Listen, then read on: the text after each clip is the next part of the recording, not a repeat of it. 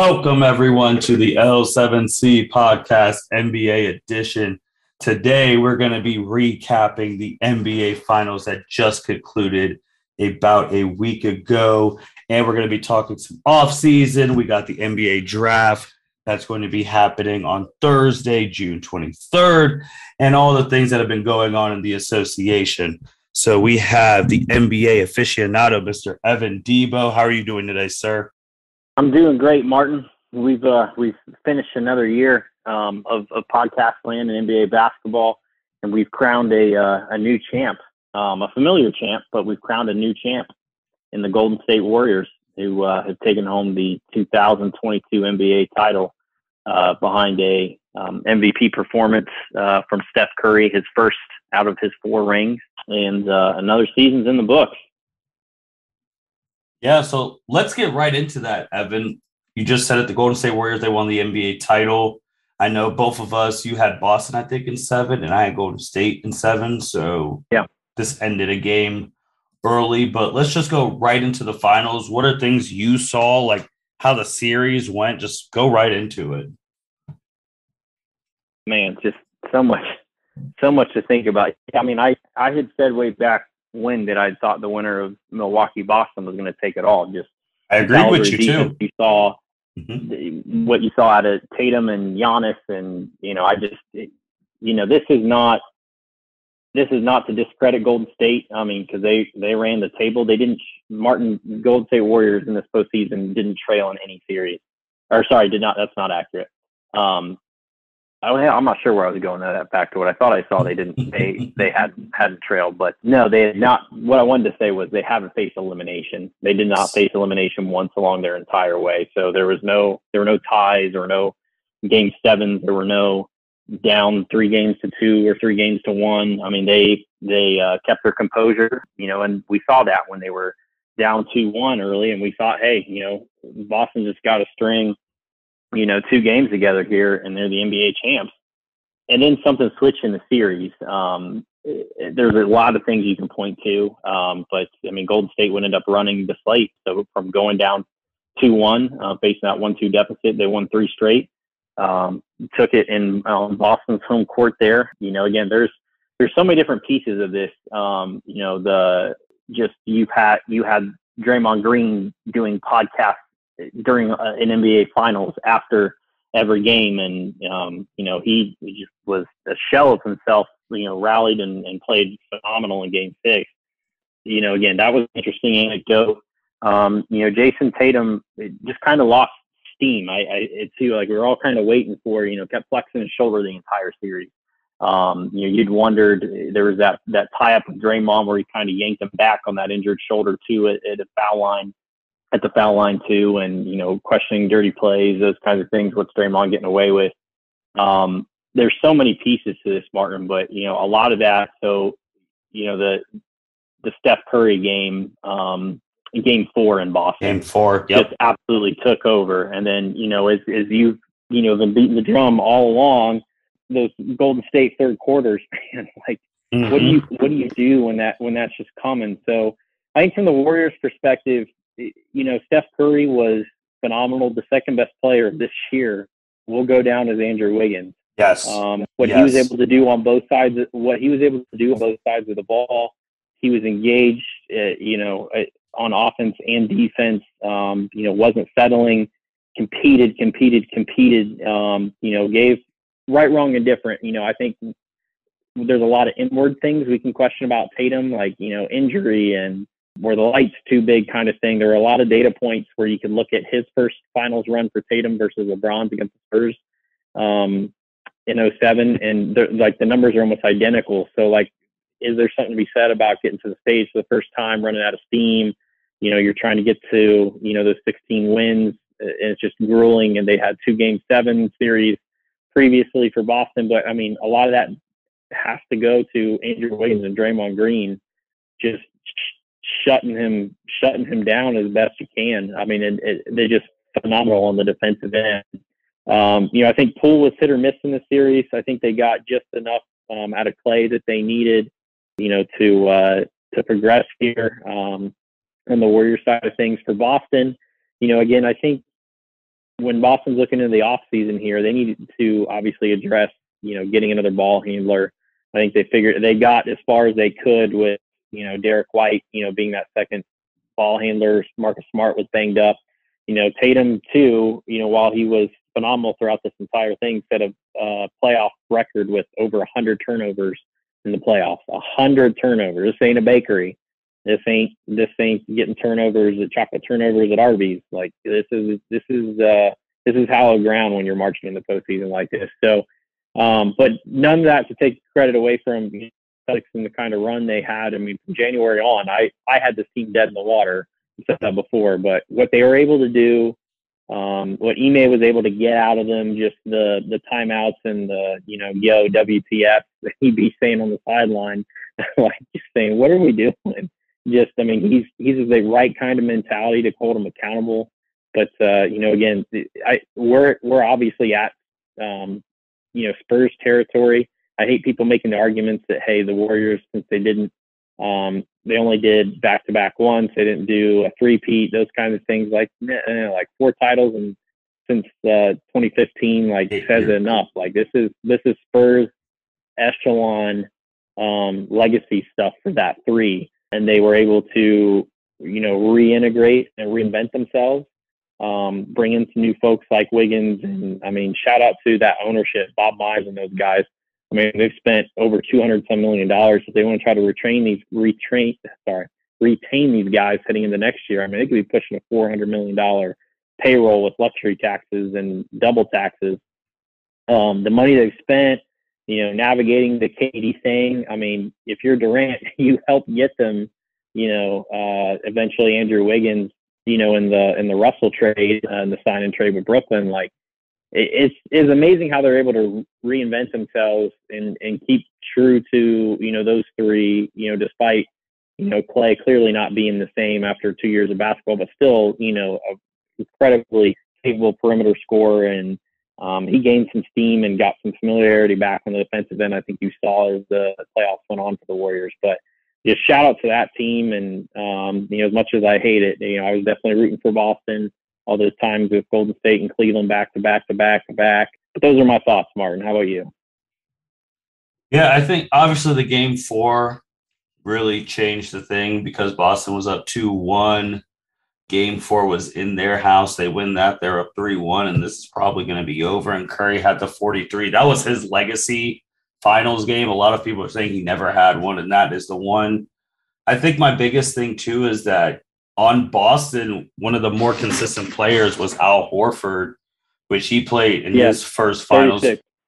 36 years old. My problem was with as great as Boston's defense is, I don't get why they were switching Horford onto Curry on those screens. Like, I did not understand why they didn't just have him show and get back, and then the guard guard him. I don't know why he was staying on Curry. You have the defensive player of the year in Marcus Smart. He should have been on Curry the whole time. That was one defensive scheme I did not understand. Yeah, I mean, I think that's an excellent point. I think there's tons of layers to it. I mean, there's the Warriors are is. How do I want to put this? There is scientific, there is nuclear physicist, is a basketball team can be schematically to free up Steph Curry. So you're combating that. And there's Mike Brown and Kenny Atkinson on the bench too, working alongside Steve Kerr to, digest how Boston attacks.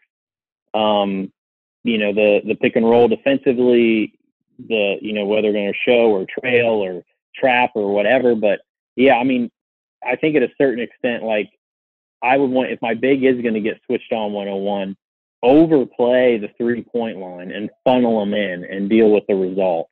Like it's an easy thing to say, but again, I think that goes back to just, I'm going to give hats off to, the job that Tristan Thompson did on those switches back when the Cavs won the 16 title, because same situation, but Thompson just had the foot speed, to kind of keep up versus Al at his age is just doing the best he can, man. But I mean, Horford was just tremendous in this series. Time Lord too defensively. I mean, those guys weren't why Boston lost this series by any means. Yeah, and just to even go further with it, because obviously, like Andrew Wiggins, you want to talk about a career year. I mean, he's an NBA champ. He was an all-star starter. We even got on that a little bit, how he was a starter, but he was the second best player on the championship team. He led the finals in rebounds, and he was probably one of the top two best defenders in the finals. So it's coming to, like, I know you just talked about the luxury tax and all that, but I don't think they have him walking away this year. No, they gotta figure out a way to pay him. I mean, that's the problem inherently, is they're gonna have to, some of those big get names, they're gonna have to take less or whatever, or they'll, you know, reinvent themselves again and figure it out. But you know, Andrew just, I mean, phenomenal at staying home and, you know, not giving ground to Brown and Tatum. You know, when Tatum's doing those back downs and again, just attacking the glass. Like, it makes no sense how this undersized Golden State Warriors team, series in and series in, just keeps attacking, was able to attack the glass how they could, with really just Kevon Looney as like their lone center, essentially, you know, without just, you know, sheer will, and they wanted it more. Like, that's how they won this stuff. I mean, just a gritty team, especially on the defensive end when, you know, they're giving up a lot of size. And, you know, thinking back to the Memphis series and such too, that, you know, they were able to accomplish what they were able to accomplish, and 4 titles for the Curry, Draymond, and Clay combo. Yeah, and with Kerr too, 4 titles as a coach, 5 as a player. That's 9 total titles. Looks like he potentially could catch up or get close enough to one of his other mentors in Phil Jackson. And we talked about the Spurs dynasty. That's the first thing I thought about, with the Parker, Ginobili, Duncan, that group winning 5 titles, but they won 4 because I forgot. I think it was Tony who got, or is it Manu who got drafted after they already won 1? But neither here nor there. But the Duncan Pop won 5. The Curry, I believe it was Manu. Yeah, who got drafted after. Yeah. Because Duncan won 1 in 97. No, it was early 99, and they beat the Knicks with Robinson. Yep. So this is crazy, man, because I didn't think I'd see something like the Spurs and the consistency. Obviously, Duncan, they made the playoffs every year. He really never got hurt. Curry, they got hurt a couple years ago, and Steph Curry said, "You guys do not want to see us next year." And to say that and then win the title, it's just amazing. And then also seeing how the Warriors kept receipts about everyone who said their franchise was done. They weren't going to win a title anymore. They couldn't win without Kevin Durant. Yeah, I'm glad you mentioned that. I was going to bring that up too, especially with Clay dogging, you know, Memphis. And, you know, again, I'm excited to see that series progress. Like, that's that'll be fun for, hopefully, for years to come if they get matched. Even regular season, I think you're going to see some texts and flagrants and ejections and stuff too. I mean, Clay ain't one to shy away from, you know, comments, but I mean, when the team wins championships and backs them up, like, it is what it is. Like, you know, I think back to 15 when he said, you know, I guess you're just going to, you know, whatever, cry about it, whine about it, or whatever he said about LeBron, and, you know, they ended up losing. And I remember just how infuriating that was to hear those kinds of things. But, you know, that's good motivational stuff for the gym poster, you know, for Grizzlies and everything else. But they absolutely are keeping receipts now. Oh yeah, it's so many different things. So yeah, because also with John Morant saying that they want the Christmas game against the Warriors, he wants the NBA people to make it happen. I was like, well. I mean, I love it. I love it too. So to go back to Curry, to Steph Curry, a lot of talk. Obviously, he had the 3 titles before this, no finals MVPs. 2 were Durant, 1 was Andre. Now he wins his 4th title. That Andre one should not have happened. It is what it is. We can't change the past. LeBron averaged 40, like, it was 39 or 40, 12 averaged, and 9. He averaged a triple-double. And he won it for his, but it was mostly at the time his, I mean, like, it was, you're saying Andre averaged a triple-double? No, LeBron did. Oh yeah, yeah. I mean, especially if you round up, I think you were there. But he won it. He won the Finals MVP for his quote unquote defensive efforts on LeBron.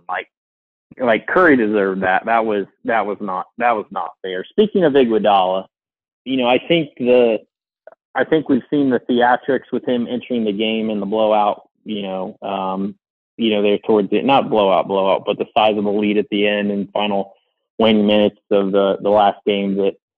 We've probably seen the last of Andre Iguodala, I think, in the NBA. Never say never. It's always that, hey, let's overpay a bench role kind of thing. He also has four titles. Also has four titles. Consummate pro, role player. Just was somebody so hard to scheme against, on the defensive end, when the Cleveland was playing in the finals. Year in and year out, he was a threat to shut your water off, and just found a rhythm and was a huge part of where they're at now.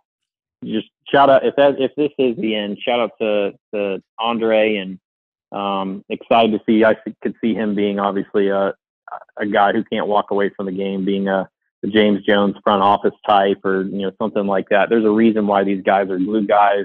They're culture character guys that. Can hold people accountable and, can also, instill their knowledge and wisdom and, everything else in young players in terms of scouting, in terms of development, those kinds of things that, I don't think this is the last we've seen of him. But if it is a career, he's been a pleasure to watch as an opposing fan. Right. So with Curry too, so players to win 4 championships and at least 2 regular season MVP awards. You have Kareem. Now you have Steph. You have Tim Duncan. You have LeBron. You have Magic. You have MJ. And you have Bill Russell. This year, Curry won the inaugural Western Conference player or whatever. That award. I think it's dumb, but it is what it is. He won the All-Star MVP. Rebrand. And he won the Finals MVP. So, Evan, the big talk recently now is if Steph Curry is a top 10 player in history, currently on the top 75 that came out this year on the 75th anniversary. He was at 16 on the ESPN. So what do you like? Do you think he's top 10? Like, who would you take off? Like, what are you thinking? And I can read you the top 10 I can read you the top 10 too if you need it. I have it right up. Yeah, let me see who I can rattle off. So MJ, LeBron. Yep, that's 1 and 2. Kareem, 3. Bill. Bill is 6. Bill 6. Mm-hmm. Kobe is 10. Right at 10, and that's the discussion. Again, it's would you knock Kobe out for Curry? I've seen a couple different places. Hakeem on there? No. Hakeem is number. See, that's the other thing too. Hakeem is 13. Like, there's people in front of Curry who I would. I'm just waiting for you to guess the top 10. Yeah, he's close. Read me the few I'm missing. I assume Shaq. Okay. Jack's in there or no? Yeah, so you had Michael and LeBron 1 and 2. Kareem was 3. Magic Johnson is 4. Wilt Chamberlain is 5. Bill 6. Bird 7. Tim Duncan 8. Oscar Robertson 9. Kobe 10. And then the people ahead of Steph Curry: Shaq 11, Durant 12, Hakeem 13, Julius 14, Moses Malone 15. Curry 16. A lot of people I've seen have on ESPN and all that have taken out Oscar or potentially Wilt and inserted Curry in the top 10. But I'm gonna be honest, man. I don't think that prime Curry is better than prime Shaq or Durant. I just don't. Yeah, it's tough. Like, these are the things we all enjoyed the 4th of July cookout, right? Mm-hmm. And on Christmas Day is having these debates and comparing the accolades, and everything else. Like I don't know. I struggle with Oscar for what he meant to the game. On so many different levels, the triple doubles. You're talking a 12-time all-star, 9-time NBA all-first team, 6-time NBA assist leader, but 1 MVP and 1 title. Yeah. Like, he's got to drop. He's got to drop for me. You're right. I think on the Durant and Shaq things are fair. I don't think I still have Shaq in my top 10. Like, if you're swapping them, I'm putting Shaq in the top 10, and I've got Curry right on the door ahead of Durant. That's a resume, right? Yeah, okay. On the resume. Okay. And if you look at it in the bigger context, like Michael, let's look at people who fundamentally changed how we play basketball. Michael Jordan, and back to the David Halberstam breaks of the game about sorry, wrong book, but the Jordan rules with Michael Jordan. Again, just how he changed the game with the hand check fouls to how you had to officiate Shaq, which set up how we treat big men nowadays. Again, and just how we officiate the Dwight Howards and the Joel Embiids and everything else. That Curry's in that same spot in terms of, like, I think he gets an extra percentage or push because of how he's weaponized the 3-point line and best shooter of all time. Like, I think he's knocking on the door for sure. I don't have him ahead of Bean just yet, but I think and that's scary to talk about and think, and especially with Kobe no longer with us, like, you don't want to posthumously hurt his legacy, like after his death, like, kind of thing. You feel like you are having this conversation, but what Steph Curry's done, right, wrong, and different, is very real. How he's changed the game, the rings are starting to pile up, the accolades are starting to pile up, and I think it's he's opened the door, and he's in the room. He might be 15 feet away, but and a long way to go, but I think he's getting ready to open the door, or he's got a foot in.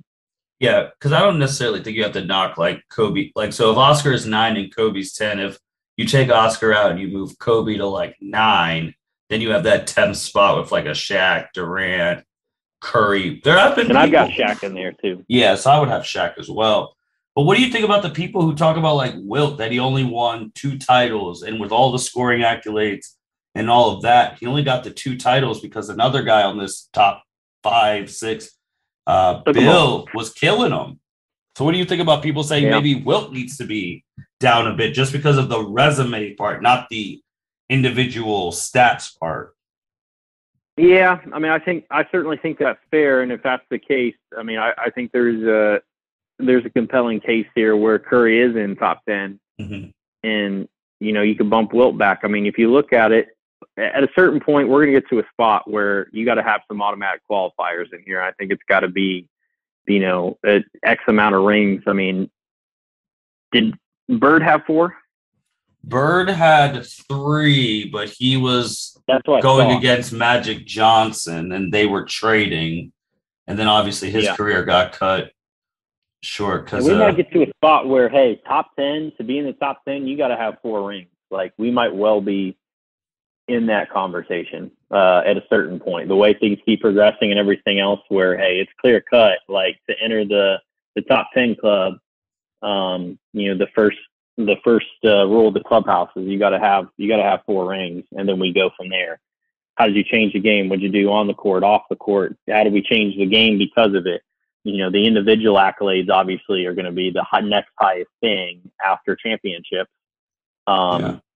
But, again, because they have to go hand in hand. Otherwise, you've got, you've got Steve Kerr with however many, and Big Shot Bob with, 7. More rings and he knows what to do with. So, yeah, because with the Bird thing, obviously Bird and Magic still have the highest rated college basketball game of all time, and they revitalized the NBA when we were we weren't alive, but when the NBA was in a slump in the 80s, without them, they bring it back. Michael in the 90s, then we got the Kobe, Shaq, LeBron, like you said, era changers.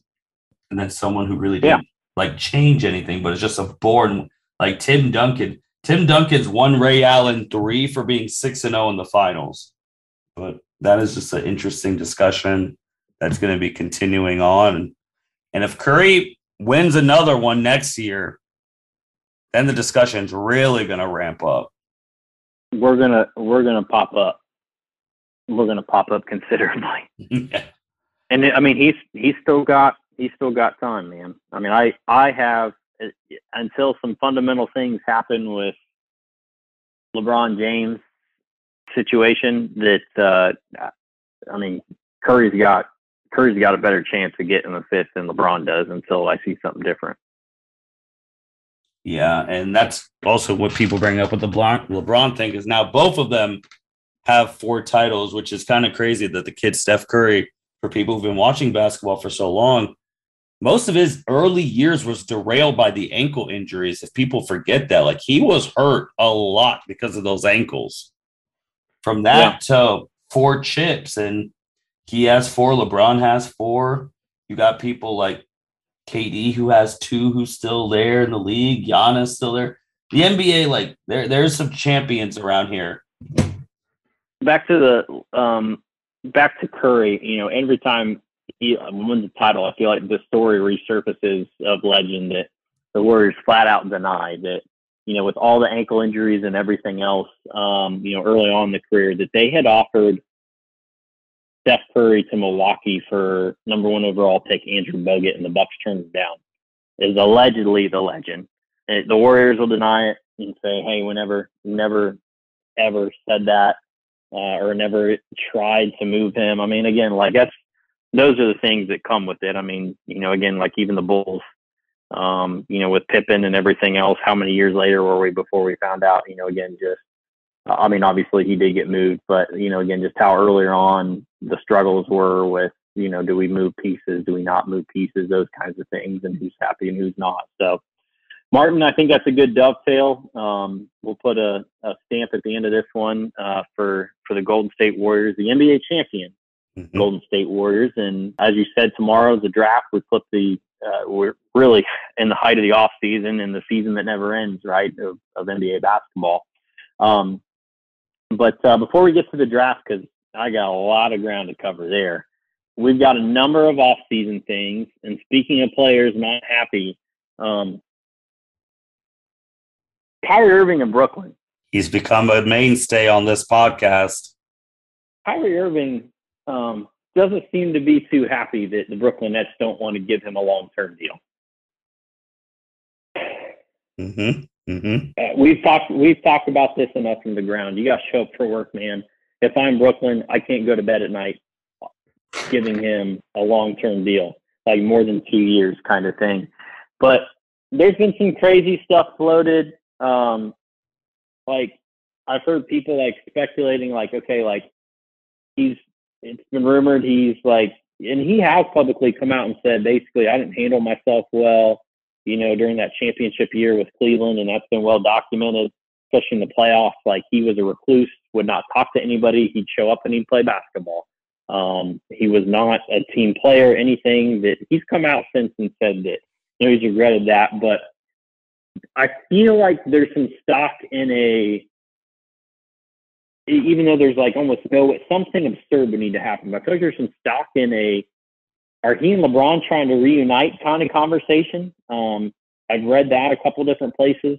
He would need to like turn down $30 million, opt out himself, which he has until about the middle to end of next week to decide on. And then he could sign for the Lakers, I think baby mid-level, about $6 million, which is nothing. But like that would be absurd, but never expect anything with Kyrie Irving, right? Martin, yeah. What are your thoughts? I think we all know the obvious on, dude, just play basketball, play in more than 1/3 of your games in 2 years, all those things. But, like, what does Brooklyn do in this scenario? Are they right to hold out, in your opinion, and weigh whether or not Kevin Durant, you know, reconsiders his long-term investment in the team? You also have a giant paperweight in Ben Simmons. You don't know what to do about. It's been rumored it's been reported Kyrie, after Steve Nash practices, would try to have his own practices with the team. Martin, just shoot, man. Yeah, so I think the biggest thing, if I'm an organization from a financial thing, I do not give him the long-term deal. I still would re-sign him because, I mean, Martin, I need to interrupt. I'm sorry. Oh, go ahead. We need to find some NBA baby steps here with Dave Ramsey. Baby step one has got to be don't give Kyrie Irving the max. Yes. Don't give Kyrie Irving long-term money after 2022. Do not do it. That's baby step one in NBA money. All right, continue. Yeah, that's actually very, very clever. But yes, you don't give him the long-term because, I mean, the dude has not played 60% of the total games in the past couple of years, obviously with injury and not being vaccinated and all of that. But still, I mean, this Nets thing so far has been a failure. They've only won one playoff series. And obviously they're like one size. If Kevin Durant's foot was a size 12, they beat the Bucks. But hey, that's basketball. But this year, if people don't remember, they're the only team in the playoffs that got swept. Only team. So it's one of those things, too, and we've joked about it on here, but it's become a serious thing. Like, he just hasn't been showing up to work. He hasn't. It's been either one thing or another, or not getting vaccinated, but then going to maskless parties and getting in trouble with that in the height of COVID. I don't give him the long-term deal.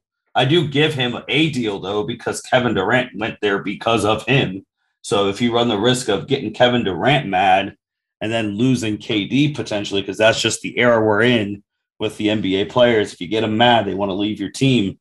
Then your whole thing was a waste of time. So I do think you sign Kyrie so Kevin stays. The whole Ben Simmons thing, I don't even have the time for that because we have to actually see him moving to see what that could be. And I just want to go to the Lakers thing too. They've talked about that, reuniting, all that stuff. I want Lakers fans to actually remember this. Y'all are not getting like Kyrie for like free, and y'all can't afford him, like you already said with the Evan thing. And people would have to get traded. Obviously, I think their biggest thing would be Russell Westbrook. And people are like, oh my gosh, can you imagine if Westbrook and Durant reunite? I was like, that's not going to work. So Lakers fans need to pump the brakes. They don't have the assets to trade. They would have to give up a lot of stuff. But I just feel like it's one of those things like Kyrie wants a long-term deal. They don't want to give it to him. Now we're at a standstill, and whenever Kevin Durant steps in, that's when this will get done. I think that's a good point. I mean, if Kevin Durant says, I'm peacing if you don't give him long-term money, then it's going to happen. He will. I think Kevin sees it too, but I just really don't see that. I agree that would happen, but I don't see Kevin doing that. No. I don't know. It's such a weird spot. We'll see how that unfolds. I still think there's some crazy way that this cat declines his option a week from today and sees what else is out there and isn't not I got to be with my own truth enough is the famous phrase from Cleveland to say, hey, money's not everything. I'm going to sign for $6 million. In the mid level with the Lakers. Evan, I do want to ask you something though, because this is a thing where even for the common workspace that we're in, when does the headache outweigh the talent? Because we have done this before we even had the L7C podcast. We've talked about Kyrie almost once every 4 years, like it's a college. He wanted to leave LeBron because he didn't want to be the little brother, went to Boston. Had that whole thing in the Boston thing, like, oh, if you'd have me, I'd like to stay. Then he leaves that, goes to Brooklyn. Now we're doing it all over again. Like, when is the headache just outweigh the talent? Like, you know what, man? All right. We don't want to deal with this anymore. Martin, this is not – I do not condone this video. It's chauvinistic. It's sexist. It's completely satirical and a comedy.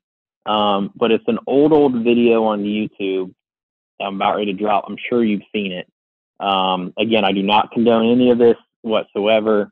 It's completely satire and comedy, but there's that video of the crazy hot scale. Are you familiar with it?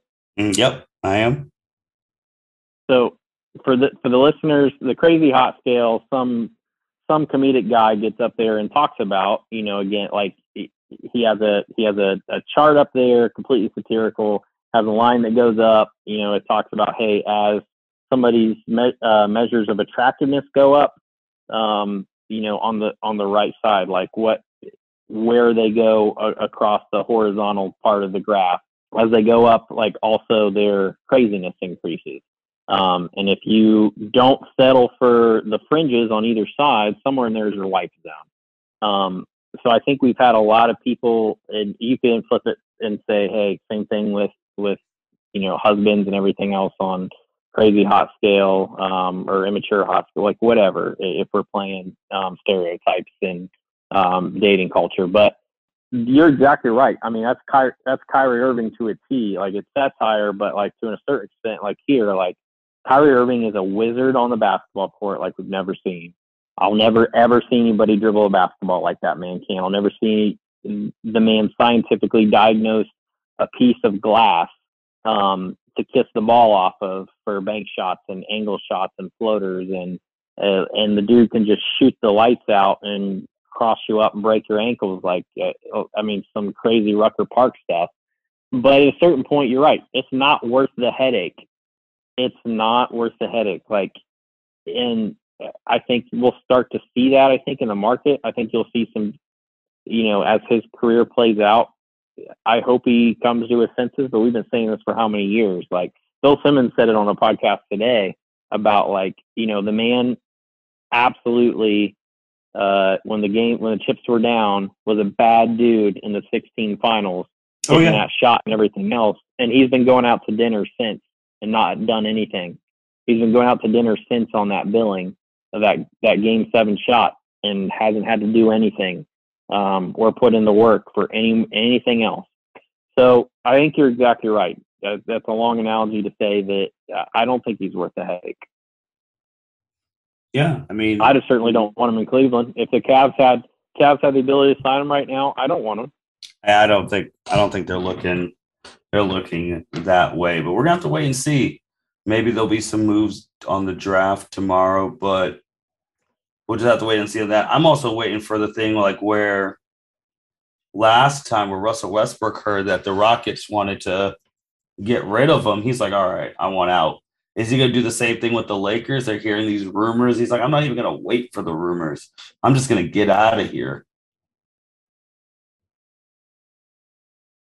But. Yeah, I don't know.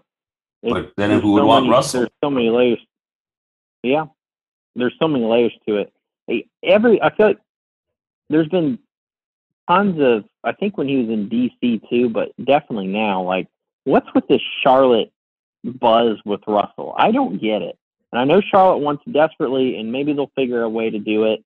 I've heard rumors of they'll use the 13th or 15th pick around the Cavs tomorrow night in the draft to do it. But they definitely have buyer's remorse about Gordon Hayward and want to move him. There's been some discussion of, like, can a Hayward and Westbrook thing work its way out? Also, you've got John Wall just out in limbo, making $48 million a year in Houston, who Houston won't play. He just opted into his final year of his deal. But, I mean, like, I feel bad for John Wall. Like, John Wall didn't do anything to deserve this. Like, it's just, like, it's, and he averaged 21 and 10 his last year in the league with Russell Westbrook, his last year playing. And he has no fault of his own. He's been told that, hey, you can't, like, we're not going to play you, man. Like, you're not a part of the plan.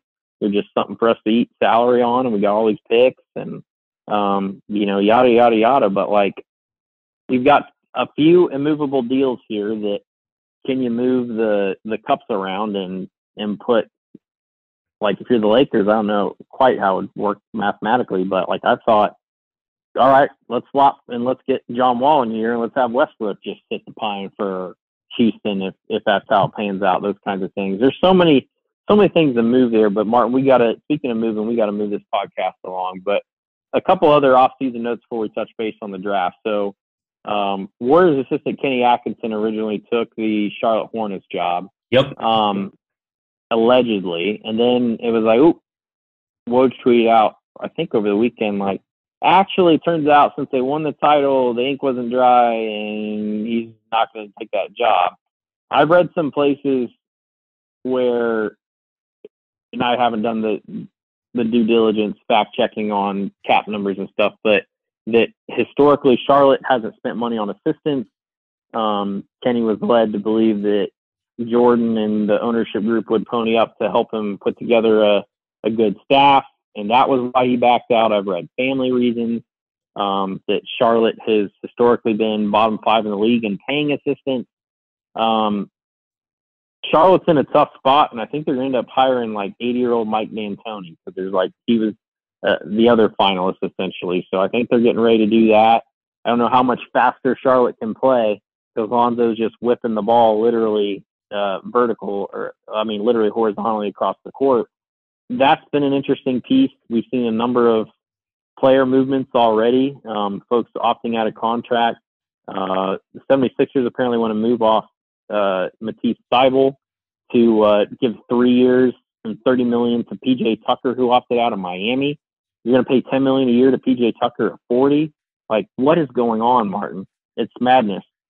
Yeah, I agree. And it's also crazy too, because Charlotte, not this year, but last year they were in the play-in games. So it's not like they're too far off in the East, but it's like they need. So I mean, they have to move that contract. So speaking of things I expect tomorrow is, I think there's they have to figure out a way to move the Gordon Hayward deal because they have to pay Miles Bridges. They have to, and Miles Bridges is going to command near max money. So that's something that I would not be surprised if you see him attached to a pick or several picks or something to get off of him, get off of that deal so they can free up some more money to offer. They also need some size in the front court. They might address that in the draft. We'll see. Right before we hopped on, Martin, had been floated as maybe the Cavs were interested in this target, but Portland has now acquired Jeremy Grant for a 2025 Minnesota pick. That's when it conveys 2025 from Detroit. So Detroit's got $44 million in cap space now. That magically becomes a DeAndre Ayton max money deal that the Suns won't match. The Suns this whole time have been like, all right, man, like go find it on the market. Nobody's willing to pay a back-to-the-basket center max money, even if you were really big. But he looked disinterested last year. We've talked about the Gobert-Ayton swap and, again, where those players might move. But, I mean, I think there's fast and loud noise for him to Detroit now. For the Cavs, they're in an impasse with Colin Sexton, who feels like, hey, my minimum number should be $20 million a year. And the Cavs are like, you're a restricted free agent, go get it somewhere else. And now magically Detroit up the road could have money to sign him and see if the Cavs will match, which could handcuff us a little bit financially for years to come. But those have been the latest movements. Martin, any comments on those or anything else has popped up that you've seen or haven't seen before we touch draft? No, I think D'Antoni will be announced the coach tomorrow. I think so too. Yeah, I think he'll be announced tomorrow. Dominoes will fall. I don't know if there's going to be any big trades, but we're going to have to wait and see. Well, let's polish off and end the pod on the NBA draft. So I've texted you a little bit over the last couple of days. So the Cavs have the 14th pick. No surprise for those of you who listen to the podcast that we're highly invested in the Cavs, being Ohioans, and especially me, hoping I can be a GM one day, which is never going to happen, of my beloved Cleveland Cavaliers. But never say never. But they're the 14th pick in the draft. Martin, I feel like, so if we're just kind of talking about storylines for this draft, I think there's debate at the top on what the Magic are going to do at number one between Auburn's Jabari Smith Jr., or, Chet Holmgren, who coming the season, Chet was going to be the piece. Chet is just a freak on so many different levels. He's obviously really thin, played at Gonzaga. He's got such great instincts defensively that, he's not Evan Mobley defensively, but he has like Evan Mobley type length and instinct you know, that make him a rare piece. I think that's still up in the air.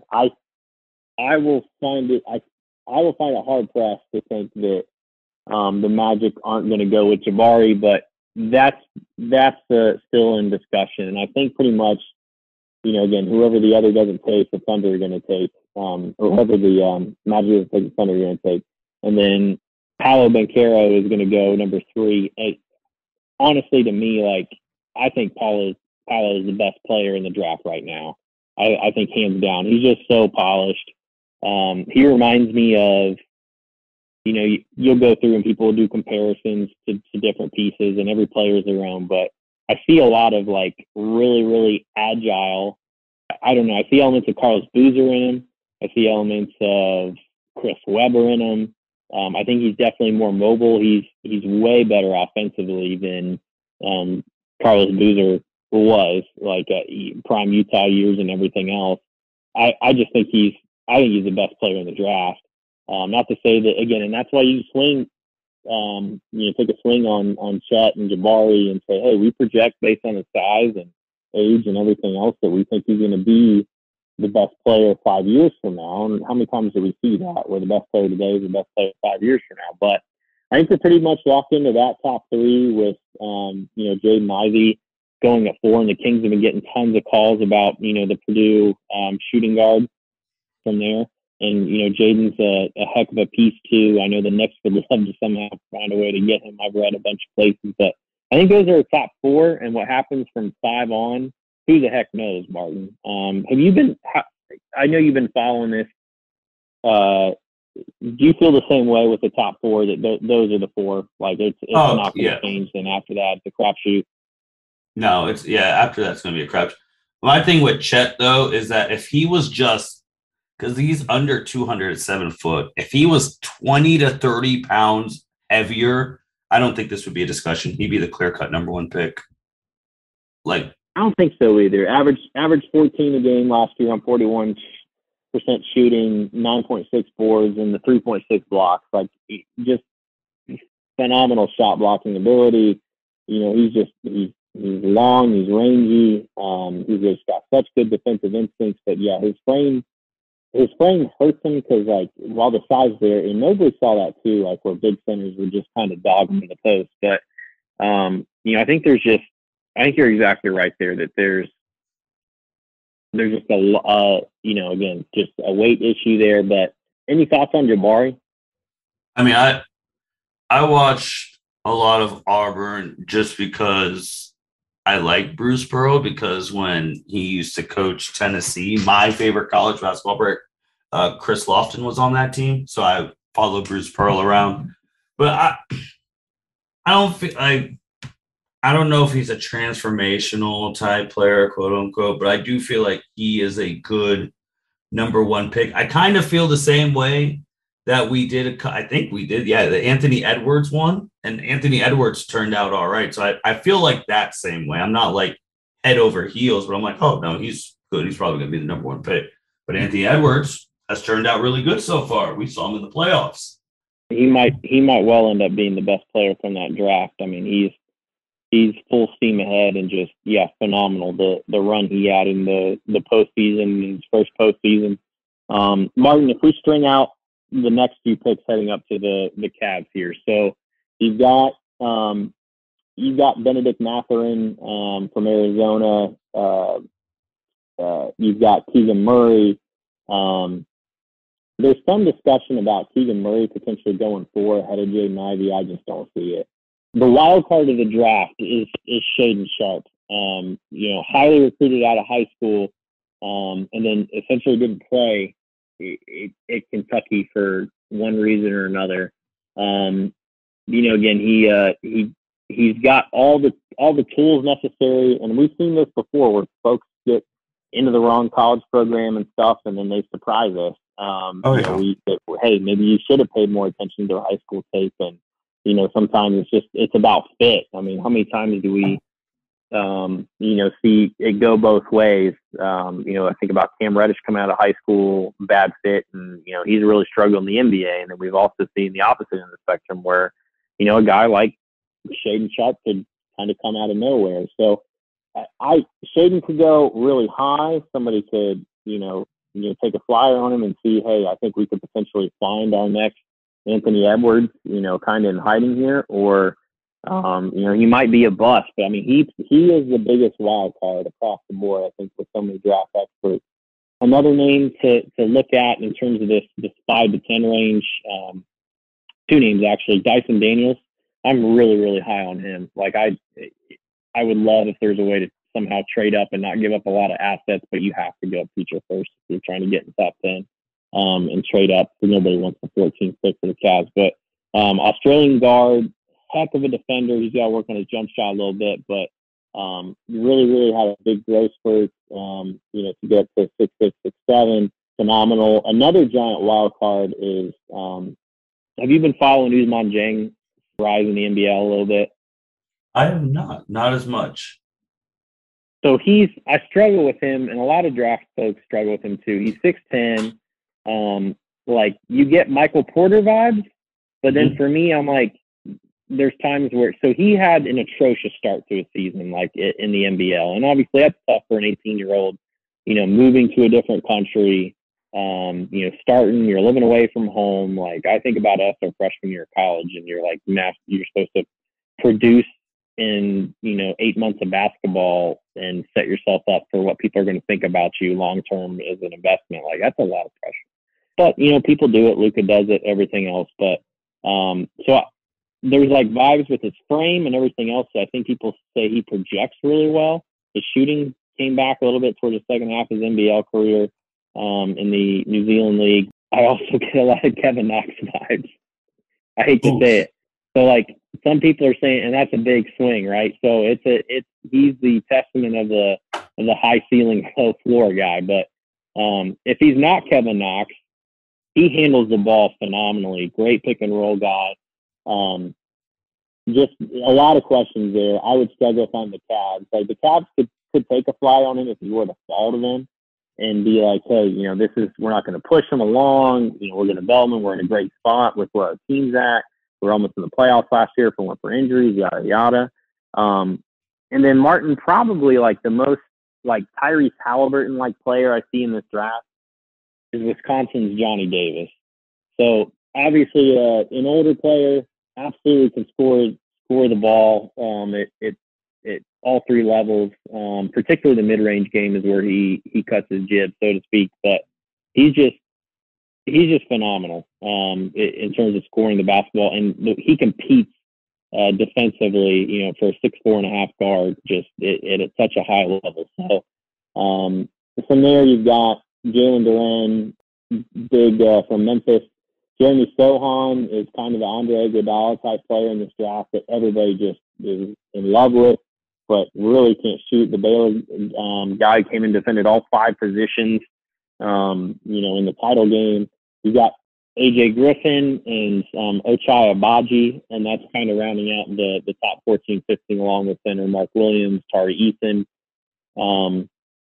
Martin, there's a lot of players, you know, again, that have popped up casually. I think they've done a due diligence. They've done a good job at keeping everything quiet. You know, and that's good respect around the league when people call you, right, for trades of like, hey, can I run this by you without it getting out or leaked? And that's how people are more prone to do deals and stuff. They know they can trust you. But, you know, I think A.J. Griffin's going to go a little bit higher, but there's been a lot of injury concerns with him, even though he's such a phenomenal shooter and just like, looks like he was cut out of marble, I mean, physically.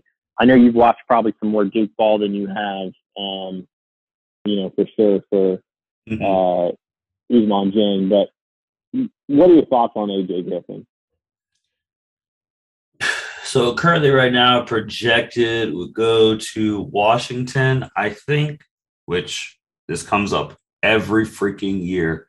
I think that'd be a really good pick for them if Bradley Beal leaves, because then you, quote unquote, have his replacement at a cheaper deal and you can try and build off of him and Porzingis. But, I mean, Duke can shoot. I mean, he's a playmaker. He would fit on that Washington team. I mean, obviously, you can't teach height to, like, being 6'6", 222, 6'11", wingspan.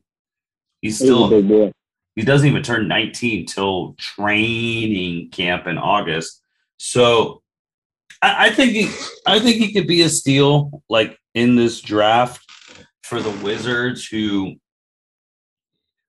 it's just the Wizards. I just don't know if Bradley Beal finally leaves or goes to Miami or all of that. So if they have Bradley Beal and him, maybe they're a fringe play-in if Bradley Beal leaves, and then they're just going to be a building block here for him. But I do want to go, since we are pressed for time, on our Cavaliers, who you are in a dilemma on who you want them to take at the 14th pick.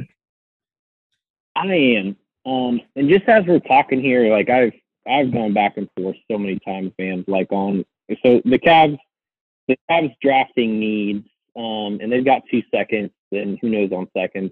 Of note, there's 2 less seconds this year because of tampering with the Miami Heat and the Milwaukee Bucks. So I hate that hurts kids, Martin, that, hey, like, this is, you work your entire life to be one of 60 picks every year, and there's going to be 2 less kids who get that opportunity now. Like, take the 2 picks and say, hey, we're going to designate these as, like, I don't know, like, picks that, hey, you get drafted and you immediately go into, you know, the G League Ignite or something. You know, I don't know what that looks like, but, like, I just hate that that hurts kids, Martin. Yeah. On a side note, but so the Cavs have 2 extra seconds. They need a backup point guard. You know, Ricky Rubio, I think that it's the worst kept secret in the league that he wants to come back, but he wouldn't be available till December. So how do you get there? Do you triage and hope you can, you know, my turn, your turn with Sexton at the point, helping out a little bit here and there. The Cavs need a backup point guard. They need a backup center. They had to start Moses Brown off the basically the waiver wire, you know, when we had some injuries to our front court. So then you address those things. We talked about, I think it'd be cool to have Isaiah Mobley in. I don't know that he will get drafted, but I'm sure he would absolutely want to sign with his brother's team and play for our summer league squad, and who knows from there to see. But the biggest need, and I'll leave this for last, is, you know, obviously you've got a giant LeBron James size hole that, you know, this franchise is long to fill whenever he's not with us. And I think too, like, you've got a lot of guys that are like tweener 2-3s. Like, there's not like a whole bunch of budding 6'8", 6'9", 6'10" players out there that aren't, you know, forwards and stuff too. Now, granted, like, so at 14, there's a couple players that I'll say no brainer, regardless of fit, I want if they fall to me. So in that category, which I don't expect these 2 players to be there, but our Dyson Daniels at 6'6", 6'7", and guard Johnny Davis. If any of those players are there at 14, you have to take them. That's where I'm at right now, and that's not necessarily fit. That's based on talent. I think you figure it out from there. Like, look at, like, if Johnny Davis ends up being your Jordan Poole, where you have a 3-guard rotation, and you know, I think that's fine. Other folks, more realistic, that I think, hey, when you start talking about wings, I don't expect Jeremy Sohan to go that far, but I can't, for as good a defender as he is, we already have an Isaac Okoro, and we who can't shoot, and we need people who can put the ball in the basket. I think my next person, Martin, if he's available there at 14, and as I'm seeing here, he might fall. I think I would take a flyer on AJ Griffin. You know, again, he's just got such a good perimeter shot. Your typical 3-and-D guy. He's long. He's physical. I think he would work well. You know, being able to funnel guys into the, you know, if they get past them with like a foot speed into Mobley and Jared Allen in the post. The name that's been linked with the Cavs, I think, the most heavily is Ochai Agbaji from Kansas. He's only 6'4.5", but he's got like a something crazy like a 7-foot wingspan, which, you know, helps a little bit defensively. You know, there's been some comps to Jay Crowder, Dorian Finney-Smith. Like, I think the Cavs would make it work, and he can put the ball in the basket too. But, like, the other 2 names that I think are, don't be surprised tomorrow if you hear them, if all the players I mentioned are off the board. Tari Eason of LSU, I'm really high on. He's just a brute force in the paint and attacking the basket, and then defensively in the passing lanes and stuff too. you know, he's been a part of that giant LSU team that, you know, they fired their coach for, you know, improper benefits to players on a tapped FBI reporting call back with the casino, like busts and everything else. So he's a name to watch out for. Just, you know, didn't quite have a crazy eye-popping season in LSU, but, you know, in his sophomore year made a huge jump. And then Jalen Williams from Santa Clara, very much that Anthony Davis role where it was, hey, I'll sign on to Santa Clara. I'm a 6'2 shooting guard or 6'2 point guard. I handle the ball all the time. And then Martin, he just grew like Anthony Davis. Like when he originally committed to Cleveland State and decommitted, when he was a point guard and just hit that growth spurt.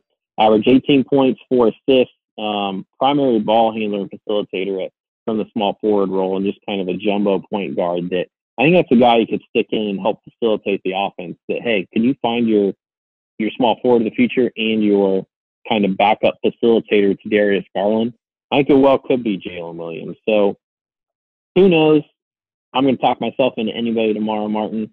But I think there's a lot of good options available in years where there's, you know, not always, you know, great potential after the top 5 picks. Yeah, I agree with all the things you said too. It's also not even with in regards to the picks, but where the Cleveland. We talked about Malachi Branham. Yeah, who I think that's who they're going to take. I do think they're going to take Malachi, Ohio State kid.